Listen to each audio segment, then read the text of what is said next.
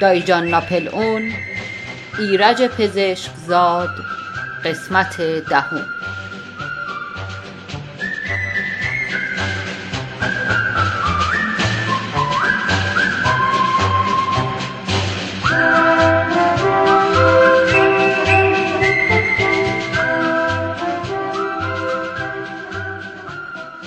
فصل ده. در گیرودار بحث و گفتگو درباره نزاع شیرعلی قصاب با خمیرگیر ناگهان اتفاق غیرمنتظره افتاد که همه را از بحت و حیرت بر جا میخکوب کرد. نفسها در سینه ها حبس شد. شاید هیچ یک از حاضران تصور نمی کرد که درست دیده باشد. آقا جان در میان چهار چوب در سالن پذیرایی دایجان ظاهر شده بود. من نگاهی به طرف دایجان ناپل اون انداختم.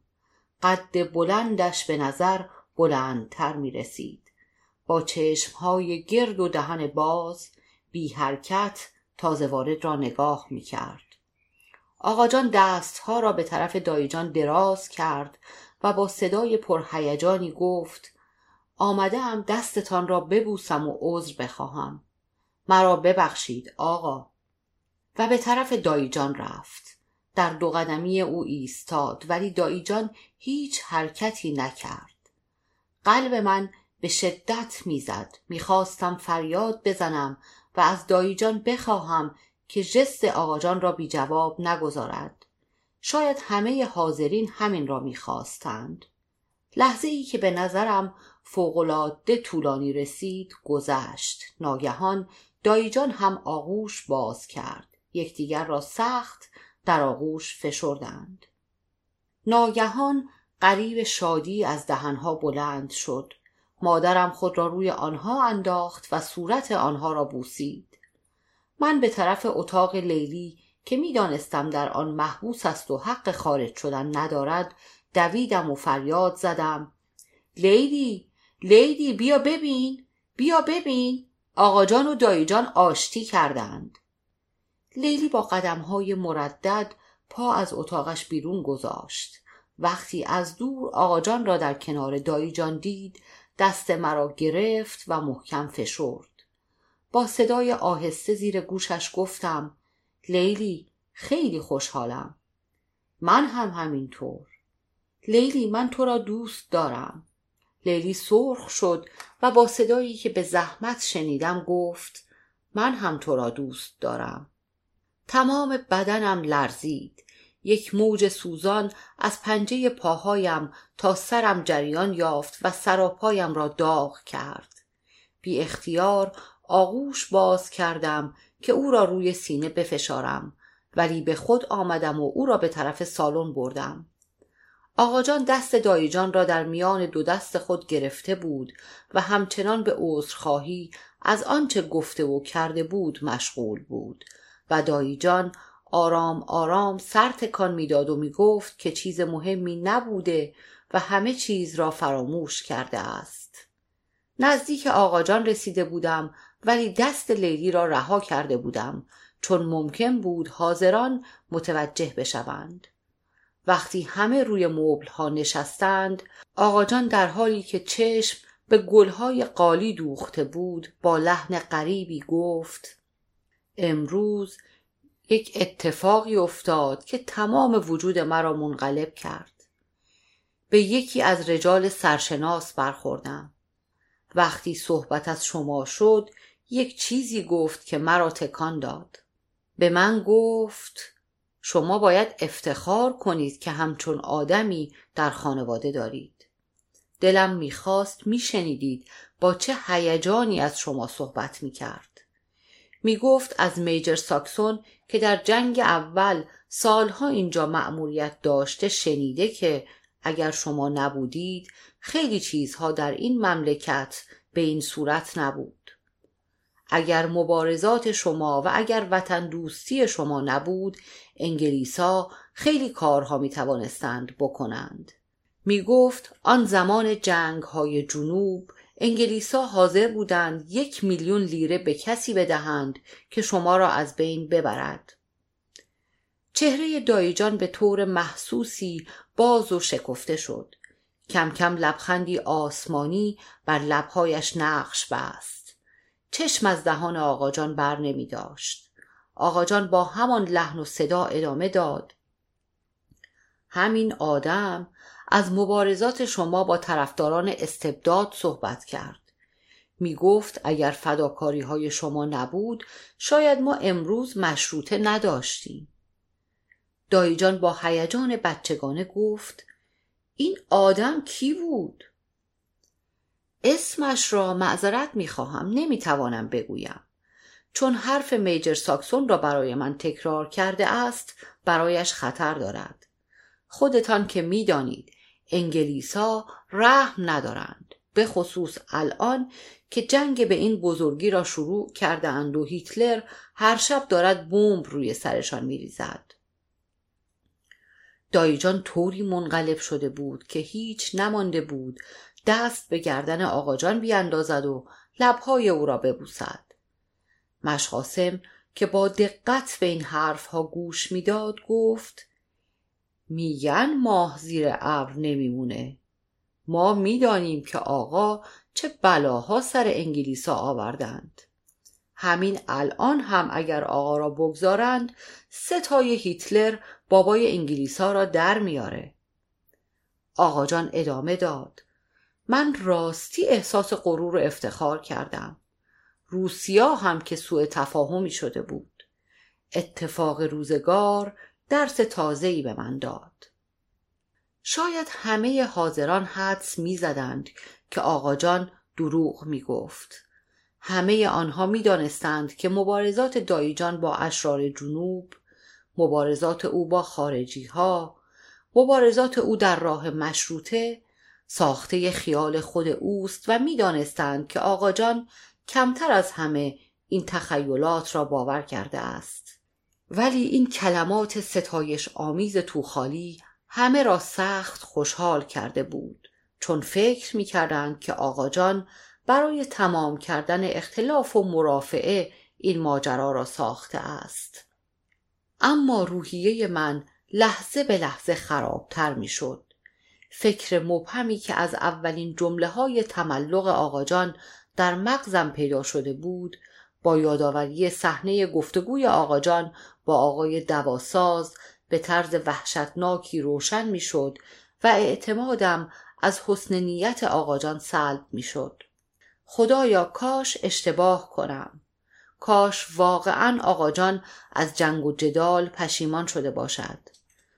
خدایا با تمام وجودم از تو می‌خواهم که کاسه ای زیر نیم کاسه آقاجان نباشد. سیل کلمات ستایش از دهان آقاجان همچنان جاری بود. همین آدم می‌گفت که اگر انگلیسا امروز گرفتار جنگ با هیتلر نبودند محال بود دست از سر آقا بردارند. می گفت در تمام مشرق زمین کسی به اندازه شما به نقشه های انگلیسا لطمه نزده است. می گفت از دهن خود میجر ساکسون شنیده که انگلیسا از دست دو نفر به تنگ آمدند. یکی آقا در جنگ اول و یکی هیتلر در جنگ. کسی که یک ساعت پیش منزل دایجان را دیده بود اگر در این موقع دوباره آن را می‌دید محال بود بشناسد. قیافه های گرفته و در هم به کلی باز شده بود. همه شاد و شنگول بودند. تنها قیافه گرفته از دوستری خان بود که گاه گاه جای اسدالله میرزا را خالی می کرد ولی من به خوبی می توانستم حدس بزنم که فکر بودن اسدالله میرزا در خانه شیرالی قصاب او را می خورد. اصولا دوستعلی خان اسدالله میرزا را دوست نداشت. علت هم شاید این بود که اسدالله میرزا در مجالس و محافل زیاد سر به سر او میگذاشت و در قیابش از او گاهی به اسم دوستلی خره یاد می کرد. از طرف دیگر دوستلی خان که آدم الواتی بود چشم دیدن اسدالله میرزا را نداشت چون همه زنهای فامیل و آشنایان مصاحبت اسدالله میرزا را دوست داشتند هر وقت بیچاره دوستالی خان قصه خوشمزه ای تعریف می کرد با ملامت زنها روبرو می شد. خواهش می کنم ادای اسدالله رو در نیار. چه تو دهن گرمی داره اسدالله هیزیم هیزی اسدالله آدم توی هیزی هم باید ظرافت داشته باشه دوست علی خان گاهی بیتاقت می‌شد و سیل ناسزا را به سر اسدالله میرزا جاری می کرد. یک علت دیگر کینه دوست علی خان به اسدالله میرزا این بود که به طرف هر زنی رفته بود اثری و علامتی از عبور اسدالله میرزا آن حوالی دیده بود. مخصوصا در مورد زن شیرعلی که ظاهرا موفقیتی هم به دست نیاورده بود. وقتی آقا جان درباره شجاعتهای دایجان داده سخن داده بود در میان صحبت او باز دوست خان که سر جا بند نمی‌شد گفت آخر یک فکری هم راجب اسدالله بکنید. آخر تا کی می‌خواهد توی خانه این قصاب بی سر و پا بماند؟ دایجان ناپل اون با لحن تندی حرف او را برید. دوست علی ادب هم خوب چیزیست. نمی‌بینی دارند صحبت می‌کنند؟ بله میفرمودید. آقا جان ادامه داد. بله. همان عواست جنگ بین المللی اول بود که این میجر ساکسون را فرستادند اینجا. مشقاسم که با دقت گوش می‌داد. از آقا جان پرسید آقا این همان بلند قده نیست که شما با شمشیر بهش حمله کردید؟ که چشمش چپ بود. دایجان با اشاره دست او را ساکت کرد. صبر کن ببینم. پس این شخصی که گفتید تازگی میجر ساکسون را دیده؟ بله بله همین دو سه ماه قبل در استانبول. درست متوجه نشدم. گویا از قاهره آمده بود که یک جایی برود. یک دفعه الله این محضورات که رفت بشود باید منزل دعوتش کنم. از زبان خودش بشنوید که میجر ساکسون چه چیزها راجع به شما گفته. البته خیلی معذرت می‌خواهم. بد و بیراه هم زیاد گفته. حتی گفته که شما به یک سیاست های دیگری بستگی دارید. دایی جان که میان ابرها بال می‌زد با لبخندی آسمانی گفت خیلی طبیعی است. اگر جز این می‌گفت عجیب بود. البته من شخصا این میجر ساکسون را به خاطر نمیآورم. ولی خب انگلیسا آدمهاشون رو رو نمی کنند. مشقاسم به میان صحبت دوید. چطور آقا خاطرتان نیست؟ این همان بلند قده بود که یک دفعه هم همین دو سه سال پیش توی خیابان چراغ برق دیدی خاطرتان نیست؟ من به شما عرض کردم که این فرنگیه چرا اینقدر چپ چپ به شما نگاه کرد؟ ما همان موقع گفتیم که پنداری. دایی جان با بیحوصلگی حرف او را برید. نه مشقاسم مزخرف نگو. حالا شاید یکی از ایادی همانها بوده. در هر حال من همان فرنگی را هم که می‌گویی قیافه اش یادم نیست. شما ممکنه یادتون نباشه. اما دروغ چرا؟ تا قبر آ آ. ما پنداری الان جلوی چشممان وایستاده. یک چشمهایی داشت مثل کاسه خون. یک نگاهی به شما کرد که ما زهرهمان را باختیم. همانجا گفتیم یا مرتزا علی آقا را از شر این انگلیسا حفظ کن. دایی جان توجه زیادی به حرف مشقاسم نکرد. به نقطه خیره شده بود و لبخند آسمانی را همچنان بر لب داشت بله ما وظیفه انسانیت و وطن دوستی را انجام دادیم از عواقبش هم مطلع بودیم شما فکر می کنید من نمی‌دانستم که مبارزه با انگلیسا یعنی چه؟ فکر می کنید نمی‌دانستم جلوی ترقی مرا می‌گیرند؟ فکر می کنید نمی‌دانستم که اینها کینه و دشمنیشان را فراموش نمی کنند؟ چرا؟ ما اینها را می‌دانستیم و پی همه جور ذلت و بدبختی را به تن مالیدیم و مبارزه کردیم. حالا چقدر واسطه تراشیدند چقدر آدم فرستادند بماند. خاطرم میاد که آخرین دفعه من مأمور مشهد بودم. یک روز طرفهای غروب و مغرب می‌رفتم به طرف منزل. شاید این مشقاسم هم دنبالم بود. البته که ما هم بودیم. بله همینطور که می‌رفتم دیدم که یک هندی مانندی سایه به سایه من میآید. البته من اعتنایی نکردم. بعد اول شب منزل بودم در زدند. تابین رفت دم در. مثل اینکه همین قاسم بود. بله خود ما بودیم آقا. رفت دم در و آمد. گفت یک هندی آمده و می‌گوید من زوارم. اینجاها یک گرفتاری پیدا کردم. می‌خواهم یک دقیقه با آقا صحبت کنم. فورا شستم خبردار شد که از ایادی همان هاست. به جان لیلی دم در هم نرفتم. فریاد زدم به این آدم بگویید فقط می‌تواند جنازه مرا ببیند. حتی حاضر نشدم یک کلمه با او صحبت کنم. مشقاسم دخالت کرد. خوب خاطرمان هست. آقا که این را گفتند ما هم رفتیم. همچین در را رویش بستیم که داشت امامهش میافتاد زمین. دایی جان که دچار هیجان شده بود ادامه داد. با این خفت جوابش کردم و فریاد زدم. برو به اربابهایت بگو که فلانی فروشی نیست. مشقاسم سری تکان داد و گفت یارو هندی یک نگاهی کرد و رفت که ما پشتمون لرزید. همانجا گفتیم یا مرتزا علی. آقا را از دست اینها به تو سپردم.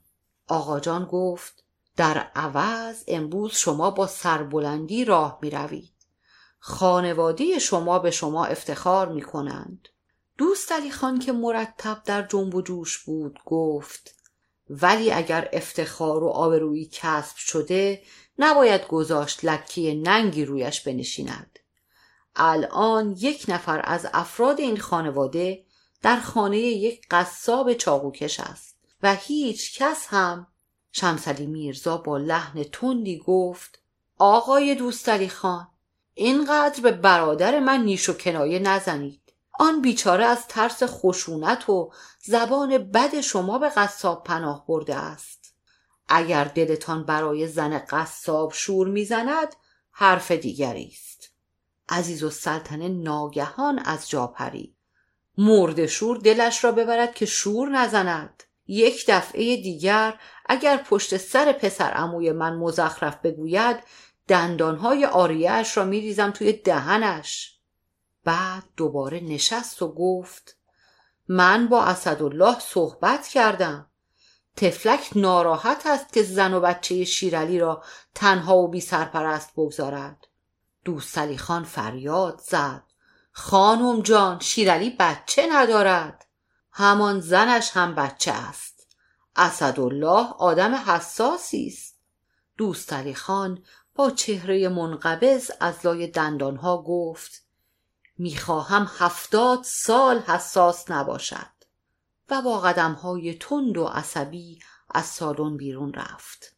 عزیز و سلطنه با نگاه پرکینه ای او را بدرقه کرد و گفت من حالا یک کاری می‌کنم. خیال اسدالله راحت بشود و بیاید بیرون. منزل مادر زن شیرعلی همین نزدیک است. می‌روم میفرستمش پیش دخترش که تنها نباشد. تا آن خرس شیرعلی از زندان آزاد بشود. قیافه دایجان سرهنگ باز شد. او هم از بودن اسدالله میرزا در خانه شیرعلی ناراحت بود. ولی به روی خودش نمی آورد. با هیجان گفت بسیار فکر خوبی است. چون حیف است اسدالله در شادی و سرور امروز ما شرکت نداشته باشد. بعد با صدای بلند خطاب به همه حاضران گفت بنده می‌خواهم از همگی تقاضا کنم. امشب شام را در منزل بنده میل بفرمایید. می‌خواهم به میمنت رفع سوء تفاهم از آن شراب بیست ساله برایتان بیاورم. نه این چه زحمتی است آقای سرهنگ؟ باشد الله یک شب دیگر. ابدا زحمت نیست. همه چیز مهیاست. خانم یک سبزی پلوی خوبی تهیه دیده. شما هم همه شام پخته اید می توانید بیاورید دور هم بخورید. این پیشنهاد دایجان سرهنگ با حسن استقبال روبرو شد. گفتگوی آقاجان و دایجان ادامه یافت و بعد از چند دقیقه صدای تخت نرد که روزهای درازی بود دیگر به گوش نرسیده بود دوباره شنیده شد. من در عین اینکه درباره نیت باطنی آقاجان شک داشتم و از این بابت سخت نگران بودم ولی از اینکه دوباره با لیلی خود را کنار تخت نرد آقاجان و دایجان می‌دیدم از خوشحالی در قالب نمی گنجیدم. از نگاه های زیر چشمی لیلی موجی از لذت در سر و پایم میدوید آقاجان ظاهرا با همان نشاط قدیم رجزخانی می کرد. شما با انگلیسا مبارزه کرده اید ولی قبول بفرمایید که تخت نرد بلد نیستید. من اگر جای شما بودم تخته را کنار میگذاشتم. لیلی جان چند تا گردو برای باباجان بیار بازی کنند. یک جفت شش بر و دایی جان از جواب نمی ماند بریز آقا تو را با نبرد دلیران چه کار؟ تو برزگری بیلت آید به کار. لیلی را مادرش صدا کرد و کاری به عهده او گذاشت. من سری به باغ کشیدم. مثل اینکه صلح و آشتی طرفین متخاسم در فضای باغ هم اثر کرده بود. گلها و درختها شادابتر به نظرم رسید. فقط از لای درختها دیدم که دوستلی خان مشقاسم را سخت به صحبت در گوشی گرفته بود و از حرکات آنها اصرار و انکار مشقاسم حدس زده می‌شد.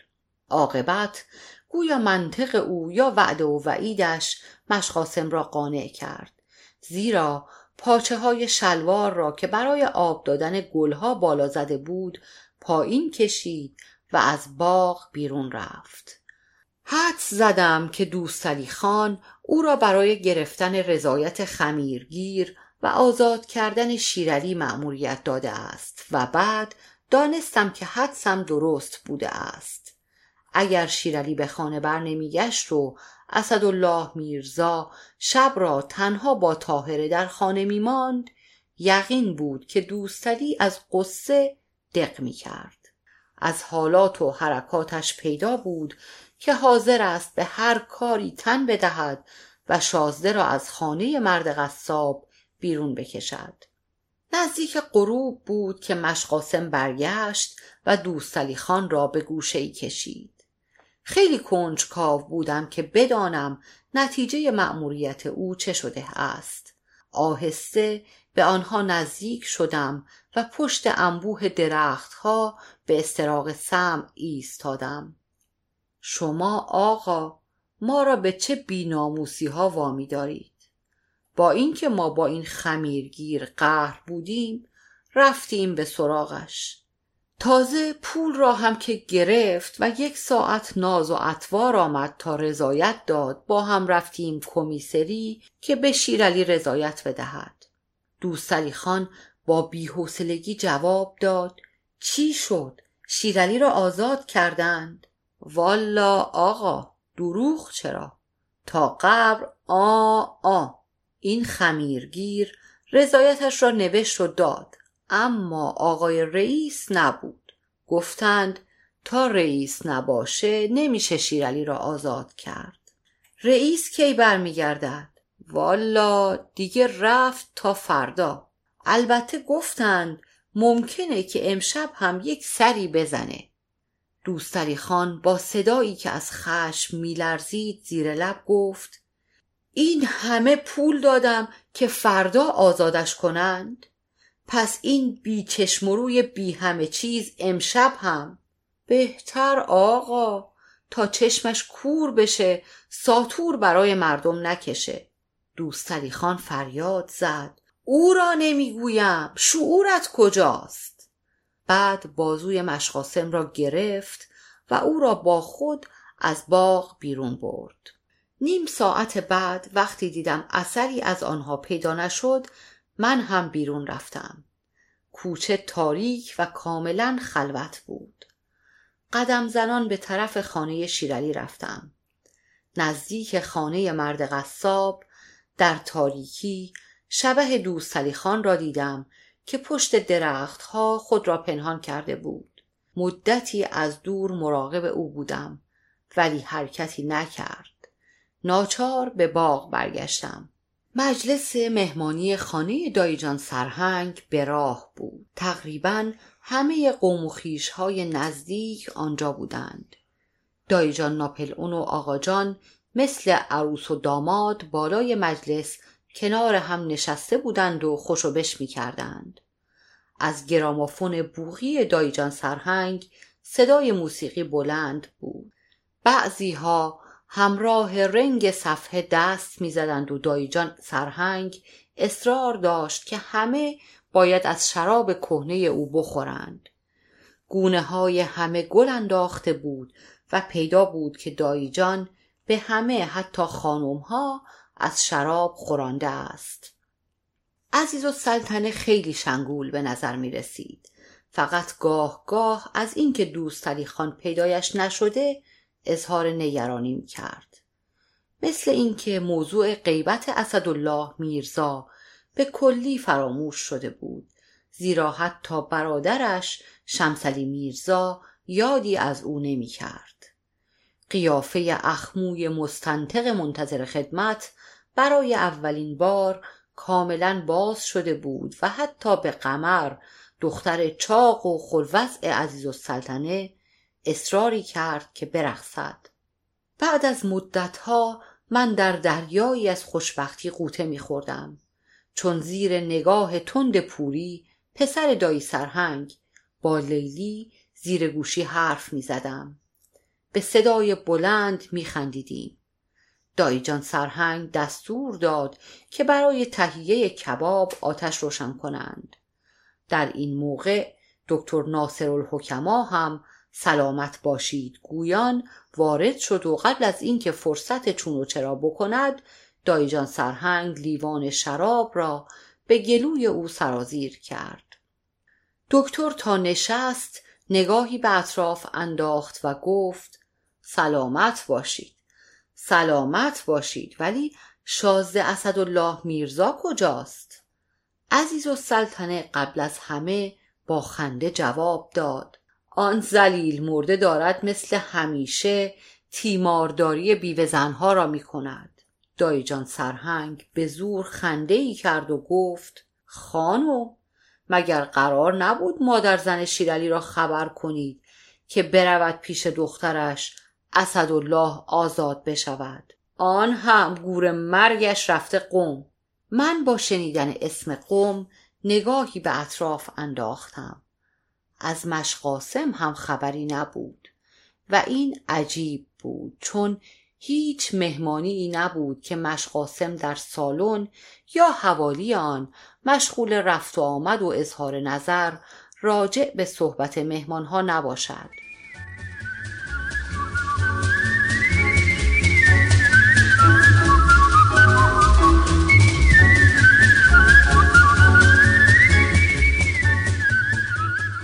هنوز شام حاضر نشده بود که فریاد شادی از گلوی دو سه نفر از خانم ها که در حیات بودند بلند شد. اوا اسدالله میرزا. و لحظه ای بعد اسدالله میرزا سراسیمه وارد مجلس شد و فریاد زد. داداش چه اتفاقی افتاده؟ ولی وقتی قیافه روشن و شنگول شمسلی میرزا را دید برجا خشک شد. بعد از اینکه سر و صدای شادی و خوش آمد حاضران آرام گرفت اسدالله میرزا گفت پس چی گفتند حال شما به هم خورده؟ شمسلی میرزا با خنده صداداری که جزء عاداتش نبود گفت من هیچ وقت به این سلامتی و خوشی نبودم. اسدالله میرزا لحظه ای اخم کرد ولی خیلی زود قیافه بشاش خود را باز یافت و گفت مومنت پس این مشقاسم حرامزاده خواست مرا بکشد اینجا. و بلا فاصله شروع به آواز خواندن کرد. آمدیم آی آمدیم با ساز و دنبک آمدیم. عزیزالسلطنه لپ او را گرفت و گفت الهی تو نمیری با این اداهات. چطور شد؟ دل کندی. moment moment آمدم یک سلامی عرض کنم برگردم. عزیزالسلطنه ابرو در هم کشید. باز می‌خواهی برگردی خانه این قصاب؟ اسدالله میرزا با قیافه مظلومی گفت فکر کنید عزیز خانم این زن بیچاره و بیپناه که شوهرش را بردند زندان تک و تنهاست. هیچ حامی و یاوری ندارد. اگر من هم بخواهم تنهایش بگذارم شما نباید راضی بشوید. اسدالله میرزا که در میان سر و صدای جمعیت و بلند شدن و نشستن مهمانان آقاجان و دایجان را در کنار هم ندیده بود ناگهان بی حرکت بر جا ماند و در حالی که چشم به آنها دوخته بود فریاد زد. به به الله مبارک است. و بلا فاصله شروع به بشکن زدن کرد. ای یار مبارک بادا ایشالا مبارک بادا عروسی شاهان است ایشالا مبارکش باد. عید بزرگان است ایشالا مبارکش باد همه مهمان ها با او شروع به خواندن کردند. اسدالله میرزا لیوان شراب را تا ته سر کشید و بشکن زنان ادامه داد. این حیات و اون حیات می‌برن نقل و نبات. سان فرانسیسکو میاد. و عزیز و سلطنه در حالی که نگاه مشتاق خود را به صورت او دوخته بود با خنده پرغمزه ای گفت الهی قش کنم برای این کارهاش. مجلس به حد اعلای شادی و نشاط رسیده بود و همه وسط اتاق با سر و صدای اسدالله میرزا قر می‌دادند و میرقصیدند. در این موقع ناگهان واقعه غیرمنتظره ای اتفاق افتاد. مشقاسم نفس زنان خود را به داخل سرسرای خانه انداخت و فریاد زد. به داد برسین. کشت. سرش را برید یا مرتزا علی. به داد برس. همه بر جا خشک شدند. نفسها در سینه ها حبس شد. مشقاسم با رنگ و روی پریده نفس زنان گفت بدوید. به دادش برسید. شیرعلی دوستری خان را کشت. چی؟ چرا چطور شده حرف بزن؟ مشقاسم با کلمات بریده ای ماوقع را گفت. مثل اینکه دوستری خان رفته تو خانه شیرعلی می‌خواست جسارت زن شیرعلی را ماچ کنه که شیرعلی سر رسیده. حسابی حالش را جا آورده. شیرعلی که زندان بود. ولش کردند. ولش کردند.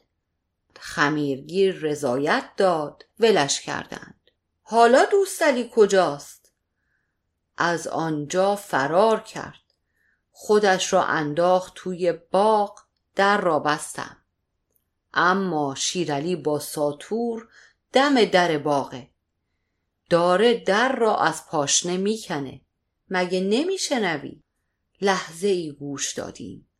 آنچنان ضربه هایی به در باغ می‌خورد که صدایش تا آنجا که ما بودیم می آمد.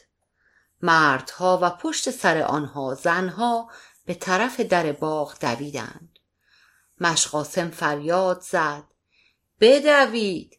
تفلک دوستری خان قش کرده.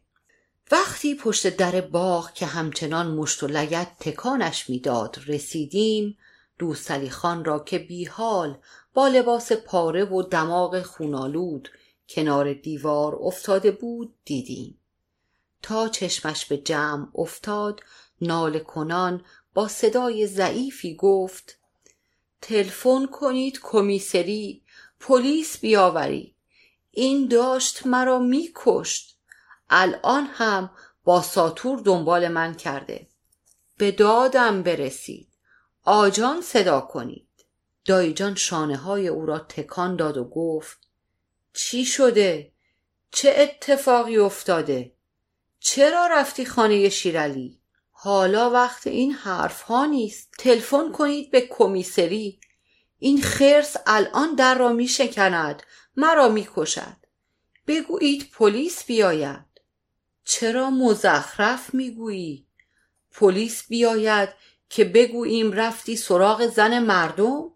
توی خانه مردم؟ مشت و لگت به در همچنان ادامه داشت و صدای کلفت شیرعلی شنیده می‌شد. وا کنین وگرنه در را از جا می‌کنم اسدالله میرزا در میان همهمه حاضران گفت واقعا چه آدمهایی توی دنیا پیدا می‌شوند. تو خودت مگر ناموس نداری دوستری که به ناموس مردم تجاوز می‌کنی؟ دوستری خان نگاه غضبآلودی به او انداخت و فریاد زد. تو دیگه خفه شد مومنت مومنت. پس اجازه بفرمایید در را باز کنم ببینم این آقای شیرالی با کی کار دارد. نعره دوستری خان بلند شد. دستم به دامنتان. نگذارید در را باز کند. این خرس مرا می‌کشد.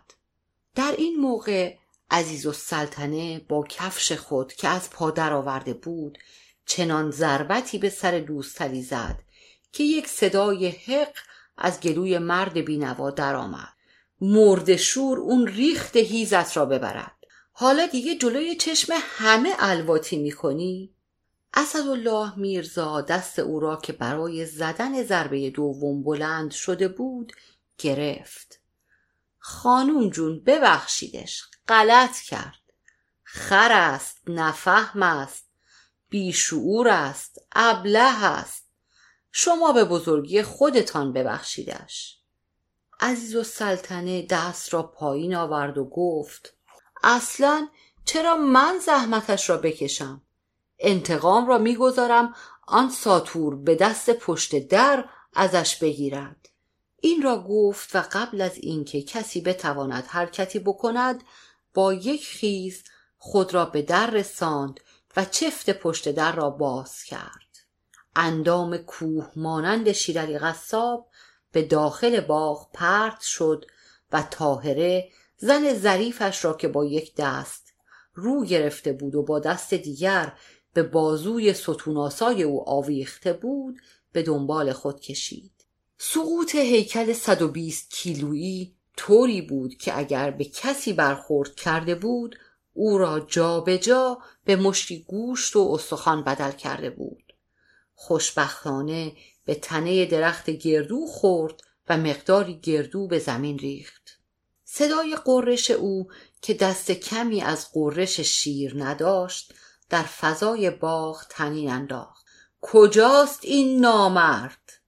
دایجان آقاجان و شمسدی میرزا با تمام قوا فریاد زدند. شیر علی شیر علی! صدای تاهره هم بلند شد. شیر علی مرگ من ولش کن. اسدالله میرزا که در کناری ایستاده و چشم به اندام تاهر دوخته بود زیر لب گفت الهی من بمیرم. لحظه ای همه در هم ریختند و سر و صدا از هر طرف بلند شد. ولی شیرعلی با یک حرکت تند دوستعلی خان را که پشت دایجان قایم شده بود مثل یک بچه شیرخوار بغل کرد و عازم رفتن شد. فریادهای خواهش تاهره و ملامتهای تند دایجان و سایرین در دل شیرعلی که همچنان میقرید اثری نکرد و دوستالی خان را که در میان بازوان قوی او دست و پا می‌زد به طرف در باغ برد. ناگهان عزیز و سلطنه راه را بر او سد کرد. بگذارش زمین. خانم برین کنار وگرنه زهر مار. حالا دیگر مرا هم تهدید می‌کنی؟ بگذارش زمین وگرنه همچه می‌زنم توی دهنت که آن دندانهای آریت بریزد توی دهنت. و با مشت و لگد شروع به زدن شیرلی کرد. اما ضربات دست و پای او اثری به شیرلی نمی کرد و خیلی از آنها به سر و کله دوستری خان که از ترس دندانهایش کلید شده بود می‌خورد. عزیز و سلطنه فریاد زد. اسدالله تو یک چیزی بگو.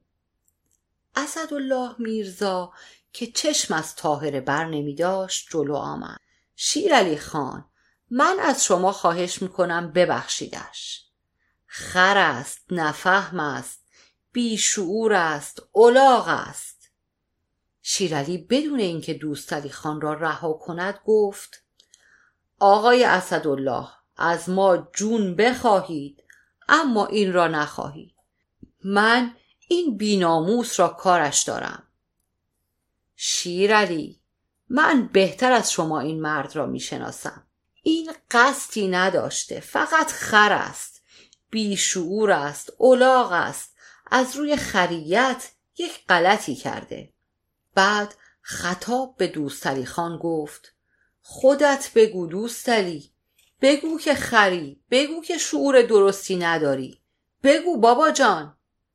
دوستلی خان به زحمت از لای دندانها با صدای ناله مانندی گفت من خرم بیشعورم بگو که این کار را از روی خریت کردی.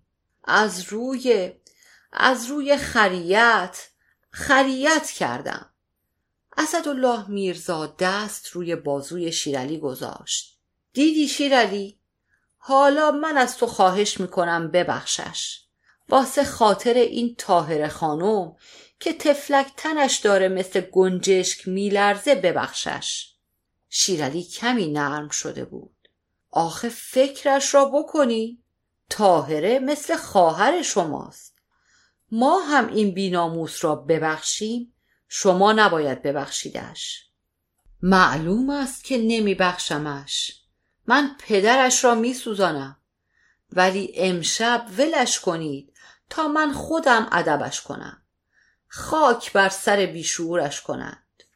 اسدالله میرزا این را گفت و یک توسری به دوستلی که همچنان در بغل شیرعلی بود زد. شیرعلی دستها را پایین آورد و طوری دوستلی خان را روی دو پا به زمین کوبید که یک صدای حق از گلوی او بیرون آمد. این هم واسه گل جمال شما که آقای آقاها هستین.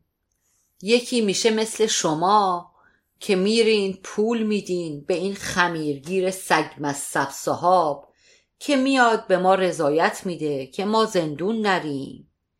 یکی هم مثل این آقای بیناموس که تا خونه ما را خالی می‌بینه میاد سراغ ناموس ما.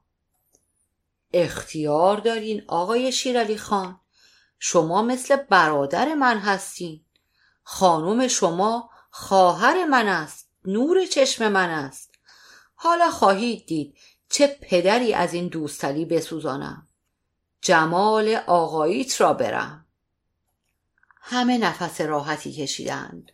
اسدالله میرزا در حالی که زیر چشم تاهره را نگاه می کرد گفت حالا آقای شیرعلی خان برای اینکه راستی راستی مرا خوشحال کنید تشریف بیاورید. منزل آقای سرهنگ یک لغمه شام در خدمتتان بخوریم. امشب مجلس جشن و سروری داریم. شیرعلی سر را به زیر انداخت. اختیار داری. آقا ما نمک پرورده ایم اما نمی‌خواهیم مزاحم بشیم. دایی جان ناپل اون نگاه تندی به اسدالله میرزا انداخت و آهسته زیر گوش او گفت اسدالله چرا مزخرف می‌گویی؟ این مرتکه قصاب بیاید منزل برادر من؟ اسدالله میرزا آهسته جواب داد. اجازه بفرمایید.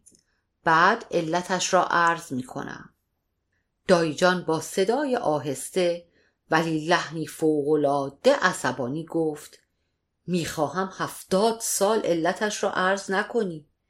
قصاب چطور بیاید در مجلس شام ما؟ اسدالله میرزا سری تکان داد و گفت بسیار خوب بسیار خوب پس بگذاریم دوستلی را ببرد. آقای شیرعلی خان. دایجان دست روی دهان او گذاشت و آهسته گفت خیلی خوب بیاید بیاید. اسدالله میرزا ادامه داد. آقای شیرعلی خان اگر قبول نکنید جدا میرنجم. تاهر خانم هم که مثل خواهر ما هستند. ناراحت دوستلی هم نباشید. او را میفرستم برود بخوابد. چند دقیقه بعد دوباره مجلس مهمانی دایجان سرهنگ گرم شده بود. اسدالله میرزا دو سه گیلاس از شراب کهنه دایجان سرهنگ به شیرعلی که پایین سالن روی زمین دو زانو نشسته بود خوراند. دایجان ناپل اون که از حضور مرد قصاب در مهمانی خانوادگی سخت در هم بود بعد از یک لیوان دیگر شراب که به اصرار اسدالله میرزا خورد جلال و جبروت خانوادگی را فراموش کرد و اخمهایش باز شد. به دوستالی خان هم به وساطت عزیز السلطنه اجازه داده شد که به سالن بیاید ولی بینوا با چهره گرفته و در هم در گوشه نشست. اسدالله میرزا مرتبا به شیرعلی شراب تعارف می کرد وقتی صدای خنده های رعداسای مرد قصاب بلند شد و اسدالله میرزا دانست که شراب اثر خود را کرده پیشنهاد کرد که تاهره زن او برقصد و در میان تعجب همه شیرعلی رضایت داد که زنش برقصد. صفحه گذاشتند و اندام ظریف و قشنگ تاهره به حرکت درآمد. اسدالله میرزا دست می‌زد و تکرار می‌کرد الهی الهی.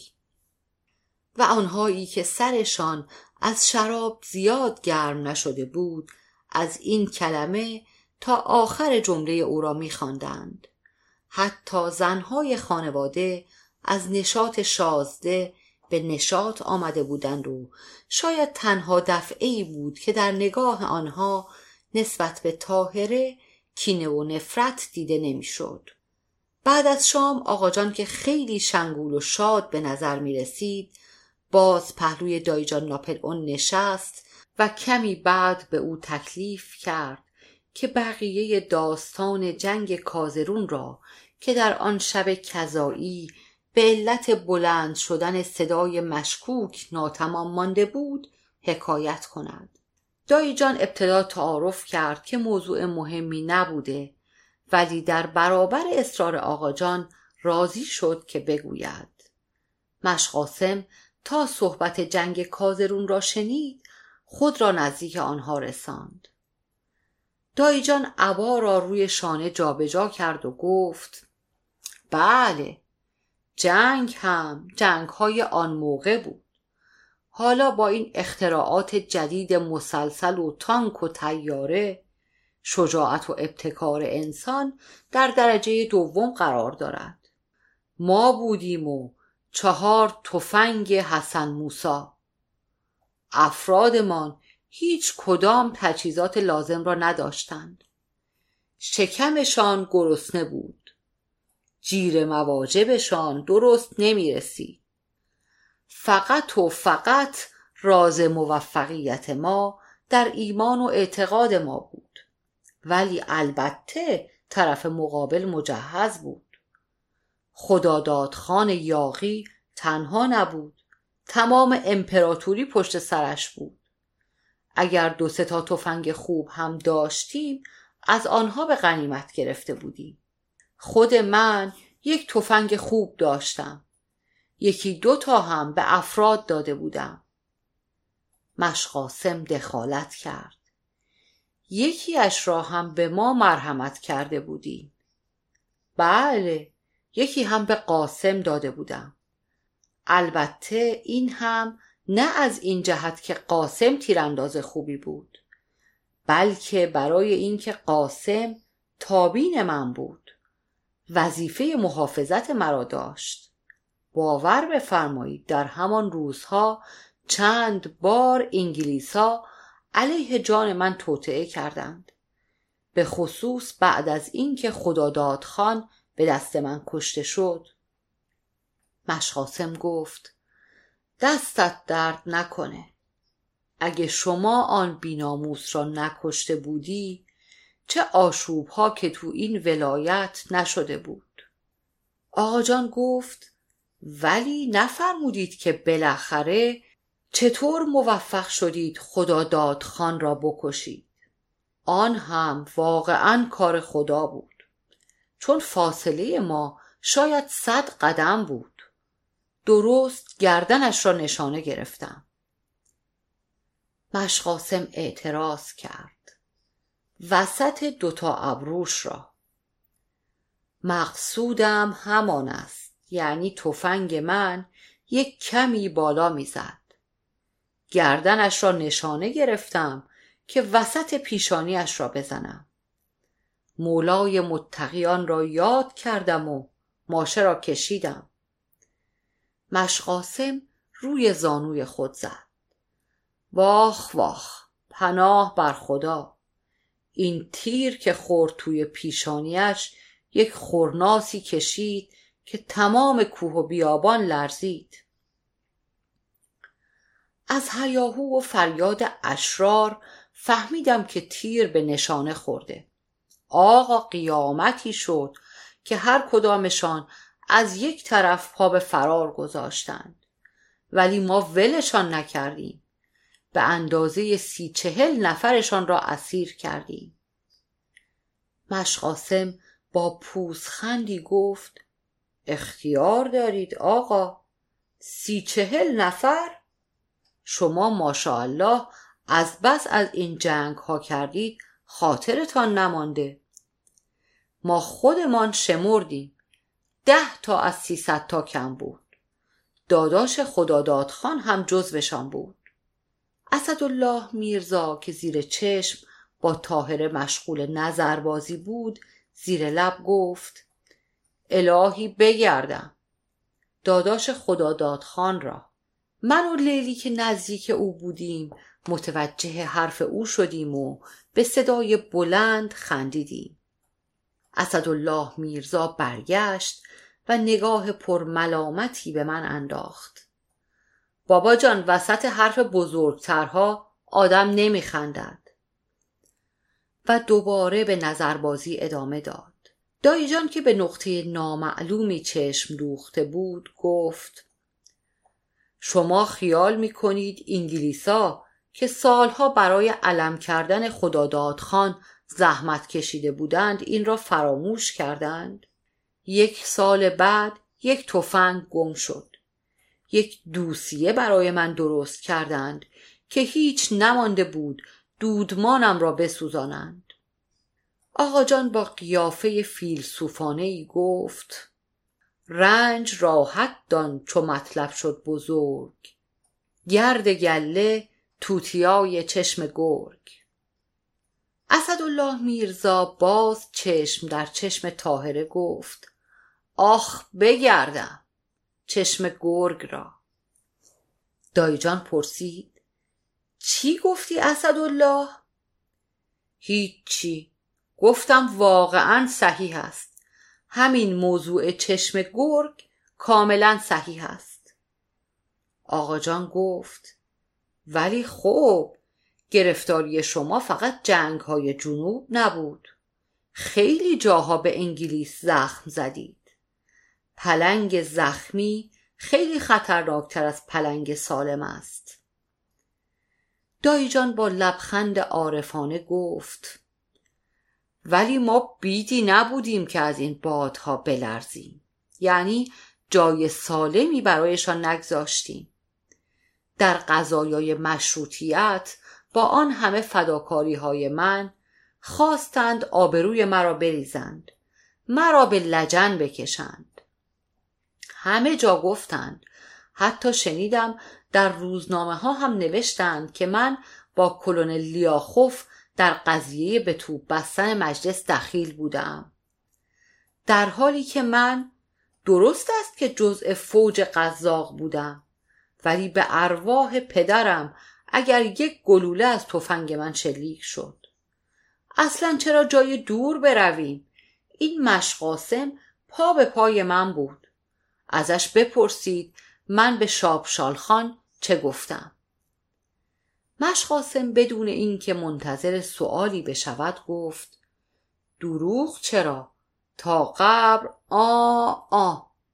آقا خدا عمرش بدهد.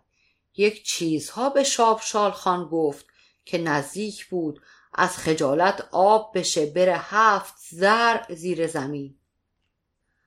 اسدالله میرزا که نگاه خود را روی بدن ظریف طاهره گردش می‌داد آهسته گفت این شابشال خان کی بود؟ الهی الهی من الهی خیر نبینی تو شابشال خان من. دایی جان که صدای او را شنیده بود توضیح داد. چطور شابشال خان را نمی‌شناسی؟ شابشال خان روسی معلم محمد علی شاه بود. در تمام ایران هیچ کس به اندازه او با مشروطیت مخالف نبود. اسدالله میرزا با صدای بلند گفت الهی زلیل شود الهی خیر نبیند. و در حالی که همچنان چشم به طاهره داشت افزود. الهی درد و بلای مشروطیت بخورد تو کاسه سر من. دایی جان سرهنگ که متوجه موضوع شده بود. با لحن تندی گفت اسدالله خجالت هم خوب چیزیست مومنت مومنت من حق ندارم مشروطیت را دوست داشته باشم. پس شما طرفدار استبداد هستید. دوستالی خان برای اولین بار دهن باز کرد. ولی تو یک منظور دیگری داری. مومنت نفهمیدم. این دزد ناموس هم شروع کرد به سخنرانی. آهای ببینم کجاست این آقای شیرعلی خان؟ شیرعلی که در سرسرا با نوکر دایجان سرهنگ مشغول صحبت شده بود در آستانه در ظاهر شد. با ما فرمایشی داشتید آقای اسدالله میرزا؟ نه نه ذکر خیر شما بود. شما بفرمایید مشغول صحبت باشید.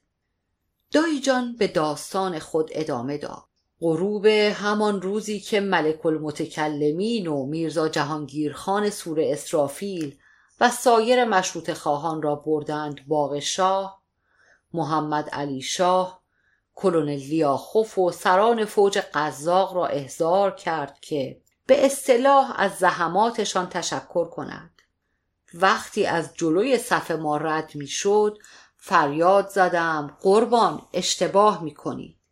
اینها مردم پاکی هستند. خون اینها را نریزید. محمد علی شاه یک باره ایستاد و یواش از محمد خان امیرالعمراء وزیر درباره اش پرسید این کیه؟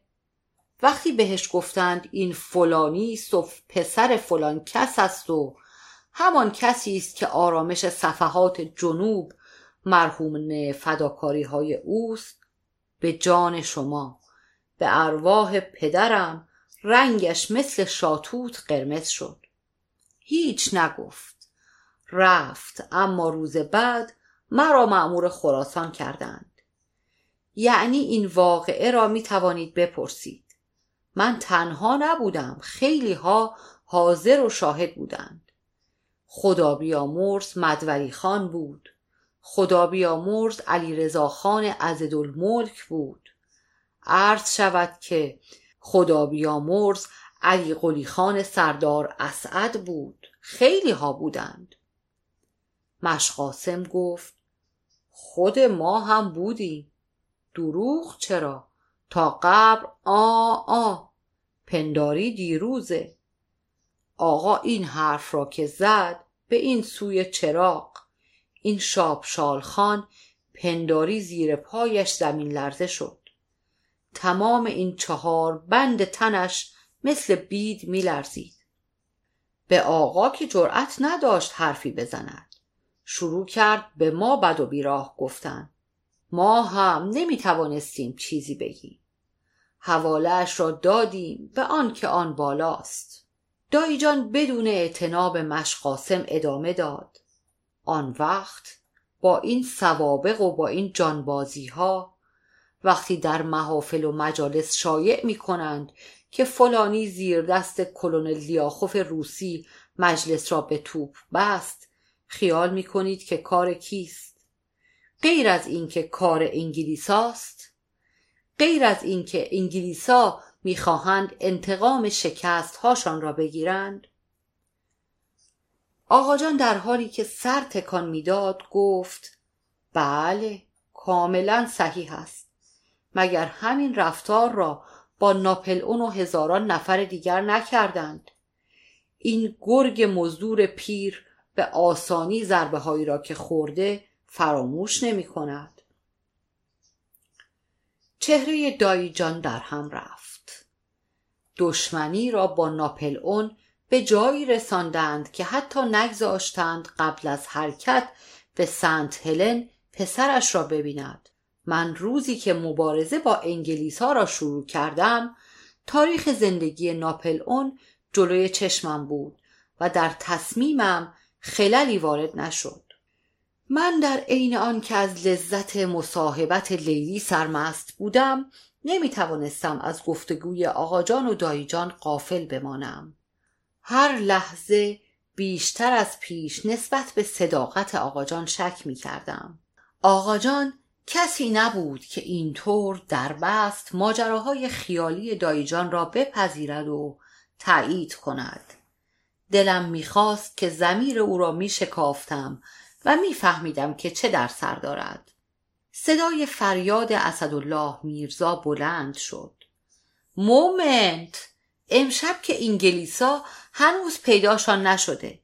کارشان را حواله بدهید به هیتلر. می‌خواهم یک دفعه دیگر آن صفحه رنگ را بگذارید تاهر خانم برقصد. سر و صدای تایید خانم ها که از ماجرای یک نواخت فداکاری های دایجان خسته شده بودند بلند شد. بودو بابا جان بودو لیلی جان آن صفحه رنگ را بزن. لحظه ای بعد تاهره دوباره شروع به رقص کرد. شیرعلی تقریبا مست در سرسرا نشسته بود و برای نوکر دایجان و یکی دو نفر دیگر از مستخدمین داستان دعواها و زد و خوردهای خود را حکایت می‌کرد. اسدالله میرزا از نبودن شیرعلی استفاده کرد. و در حالی که با نگاه حریسانه ای تاهره را نگاه می‌کرد برای خودش ترانه ای را زمزمه می‌کرد. در حالی که دوستری خان با چهره منقبض و نگاه های زهرالود او را مینگریست و من و لیلی با تمام حرارت جوانی و عاشقی دست می‌زدیم و میخندیدیم.